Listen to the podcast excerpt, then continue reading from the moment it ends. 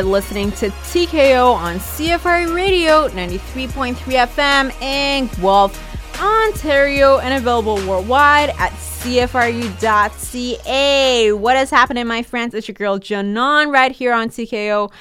As you already know, here on TKO, all we talk about is mixed martial arts, also known as MMA, and other combat sports. We also discuss the issues that surround the world of fighting and talk about notable fighters and athletes, how they got started in the game, and where they are now.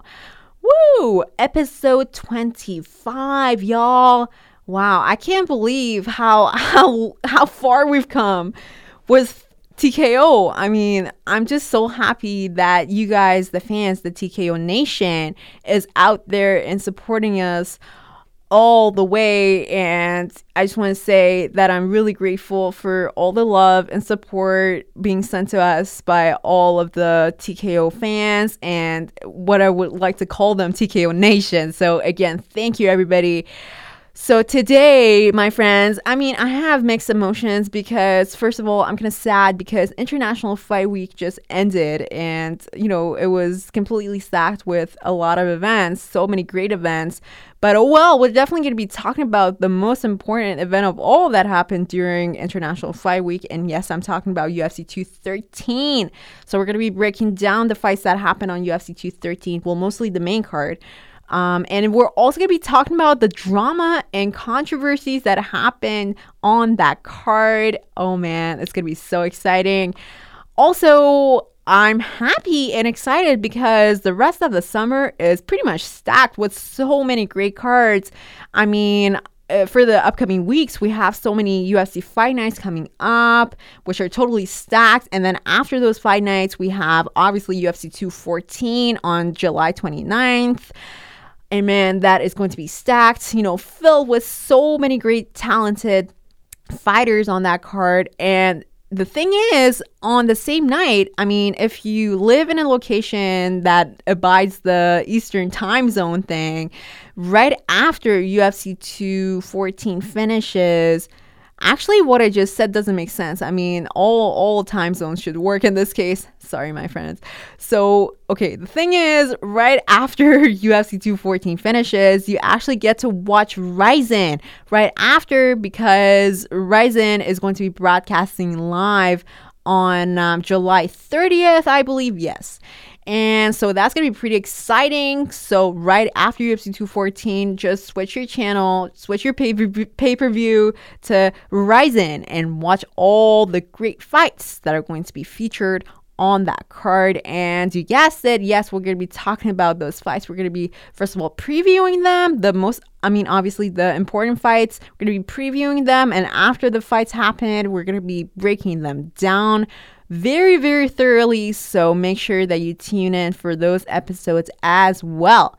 So, I mean, I really want to get started, but before we get started with the UFC 213 stuff, I have a few headlines for y'all, a few MMA headlines that I really want to talk about. I mean, they were just pretty interesting to me, so I just thought I'm going to bring it up here on TKO. So, what are we waiting for? Let's get started. Okay.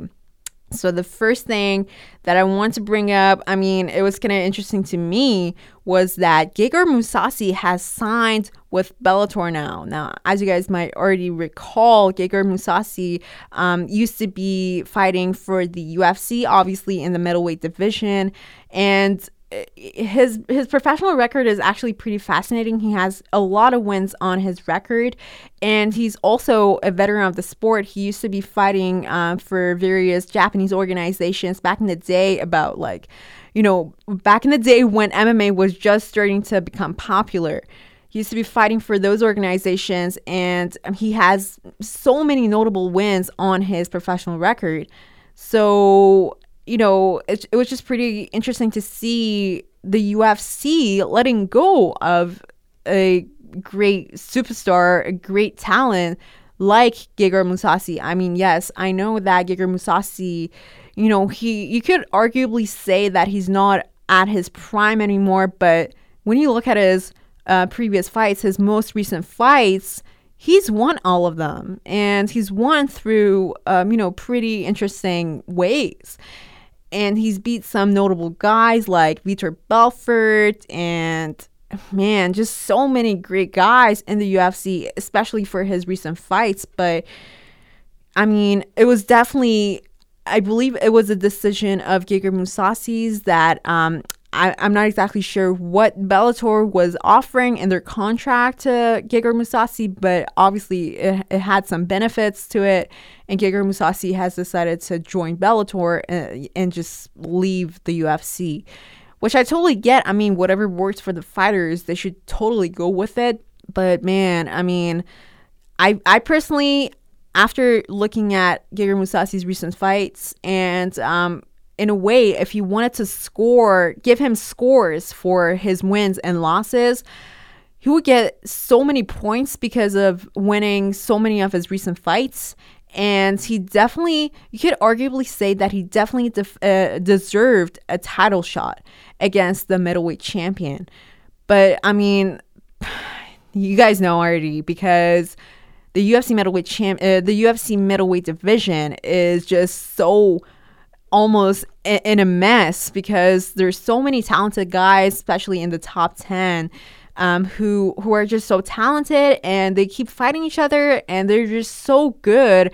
And you could arguably say that they're almost at, at the same level, but you just have to keep pairing them up with each other to figure out who uh, which guy is the better guy in order to have that guy fight the champion. But the thing is, we already know who the next person to be challenging the, the champion, the middleweight champion, Michael Bisping, is but I'm gonna hold off on that because I'm gonna be talking about it. Uh, and when I'm gonna be talking about UFC 213, and if you already watched the UFC 213 card, you probably know what I'm talking about. But just wait, just wait. I'll be talking about it today. Don't worry. In a few minutes, I'll be talking about it. Okay.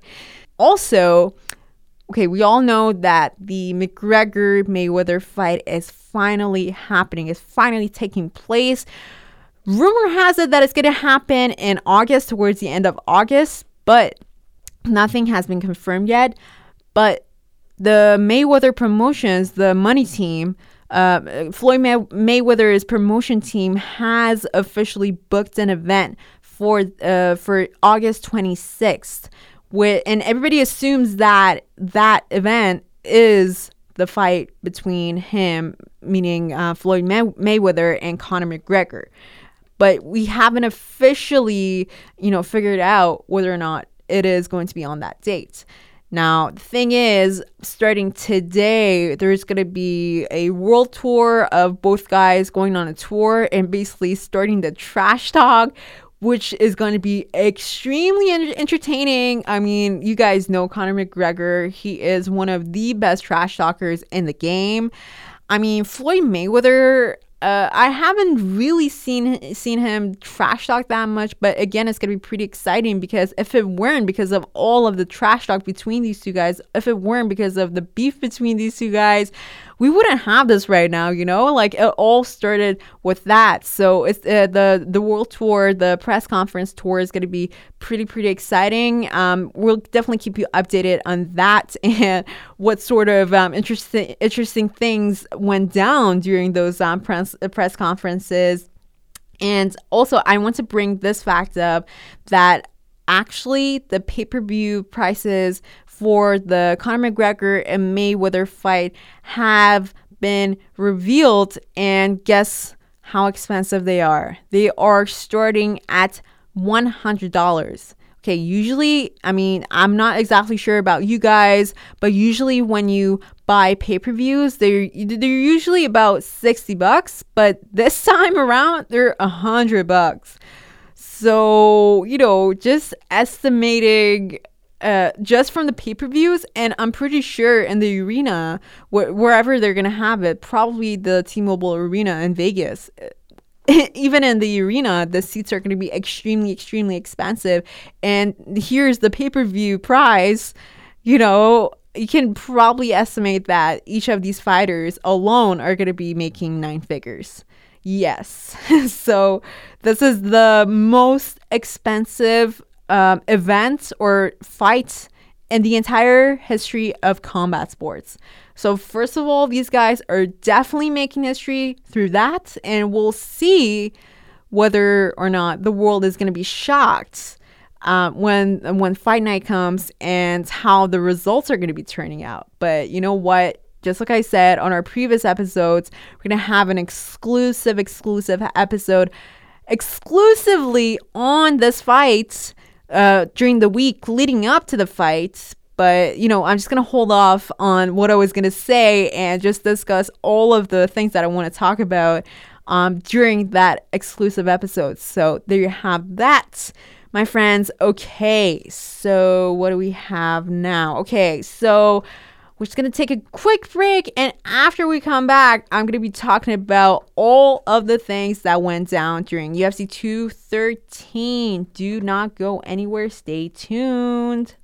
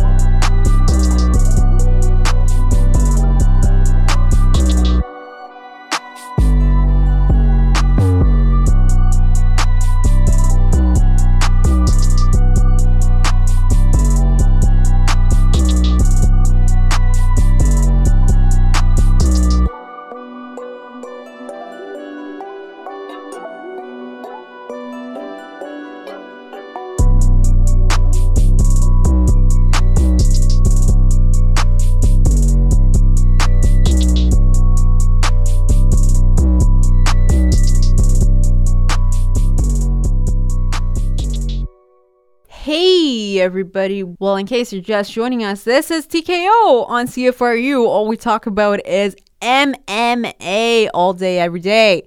So, before the break, we promised you that we're going to be talking about UFC 213, and well, here we are. We're going to be talking about it. So, first of all, okay, the main event was canceled. So, yeah, that's the first breaking news, the major news. So, Amanda Nunes, who was set to headline UFC 213 on Saturday night against Valentina Shevchenko, the, the title challenger, you know, this fight was going to be for the women's bantamweight championship. And these two, these two ladies were supposed to face off for the title. However, I mean, everybody weighed in, you know, they did their open workout, everything was fine. The official weigh ins were done we don't know what happened overnight or even just a few hours before the the card even started. Amanda Nunes was trans, uh, transferred to a hospital due to unknown reasons, first of all. And it was said that the main event was canceled.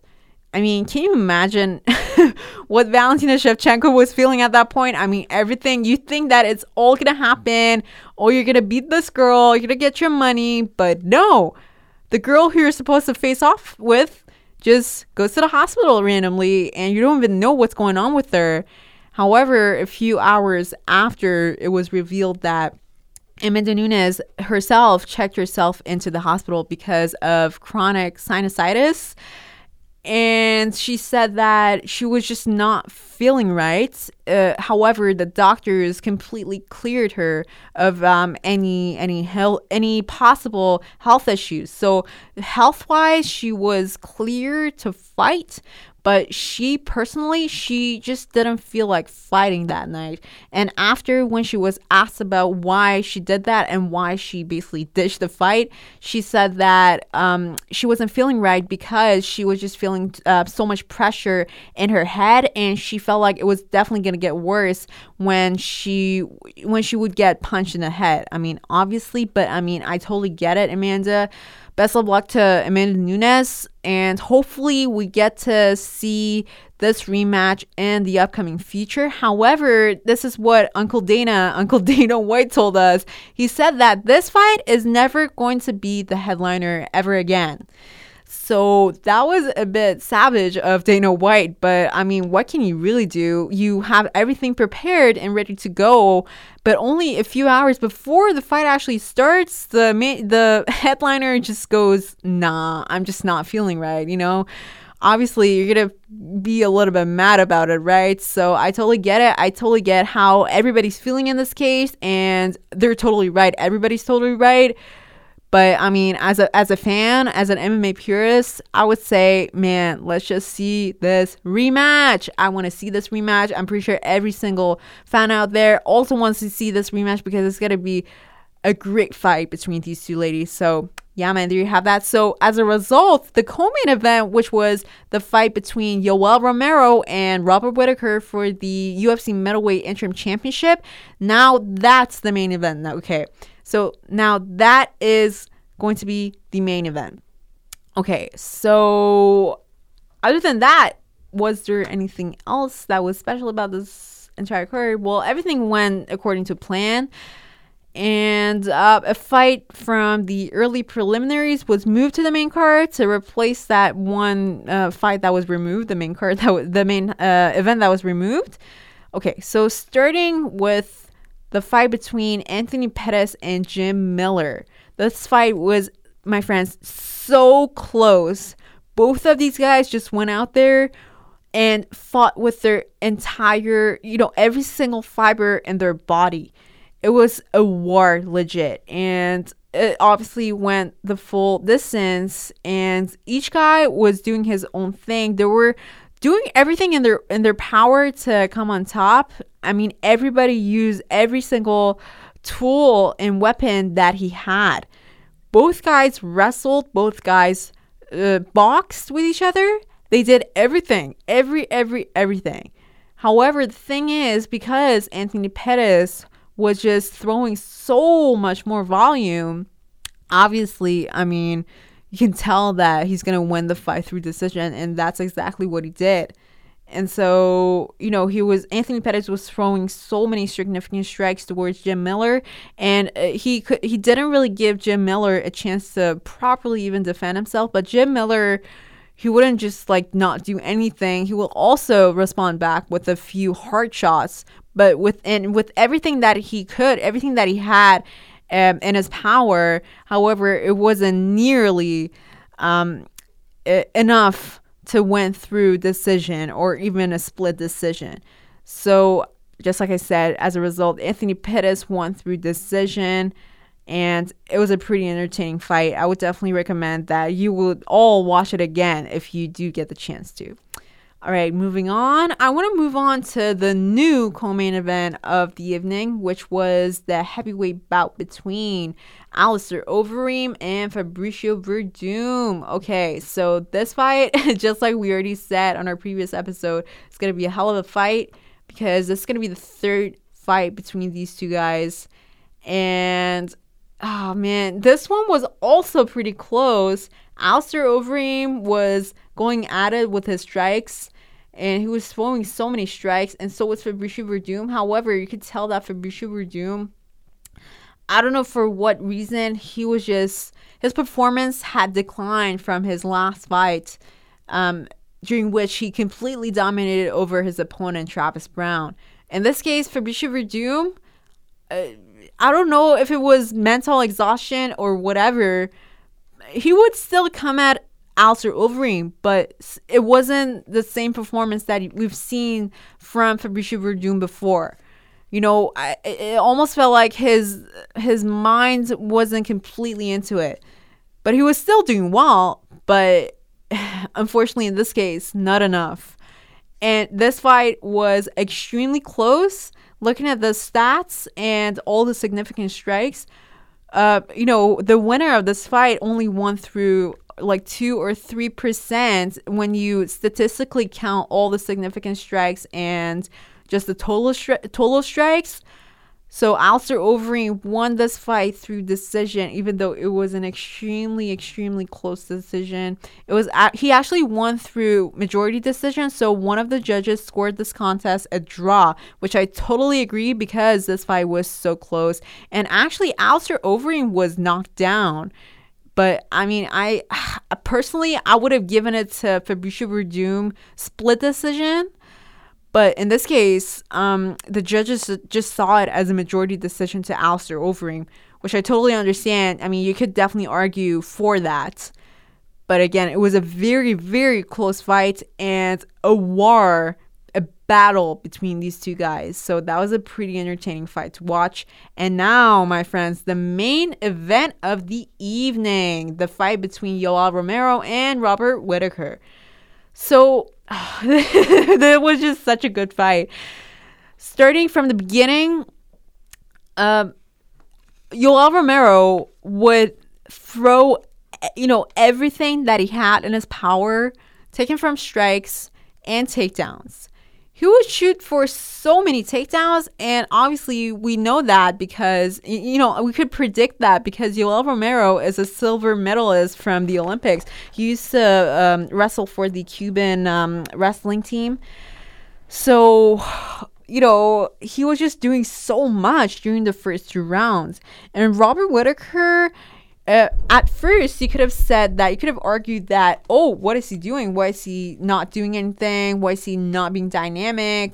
Uh, but the thing was he was just being patient with uh, what yoel was doing. He was just taking his time to analyze and taking data from what was being done to him you know what yoel was doing and it was definitely a smart thing to do because he was basically letting Yoel Romero to do all of those things just, and just get gassed out. Because as you can imagine, shooting for takedowns and wrestling for like so long, I mean, it's like 10 minutes if you count the two rounds.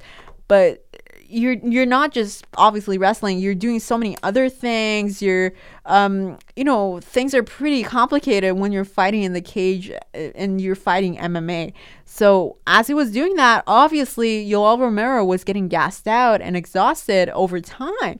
However from the third round on Yoel uh, excuse me Robert Whitaker just it felt like a switch just turned in him and he was like okay now I'm turning into beast mode. Now I'm starting to, you know, warm up. I'm starting to throw strikes at Yoel Romero. And that's exactly what he did. Man, the game plan that Robert Whitaker had was just so well thought out and smart.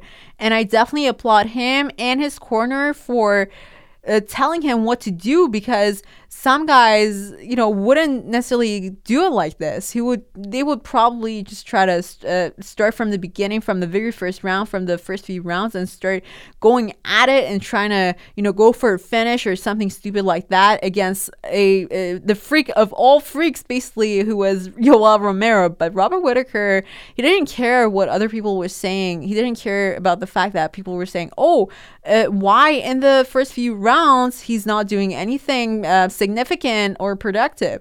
He took his time, he was patient, he took his time, and he utilized uh, basically Yoel Romero's exhaustion and what he was being uh, what was being done to him before.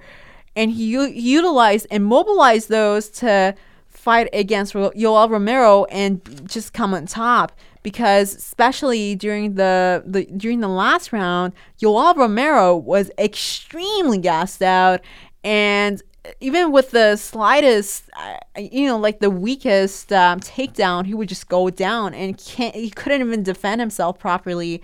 That's how gassed out he was.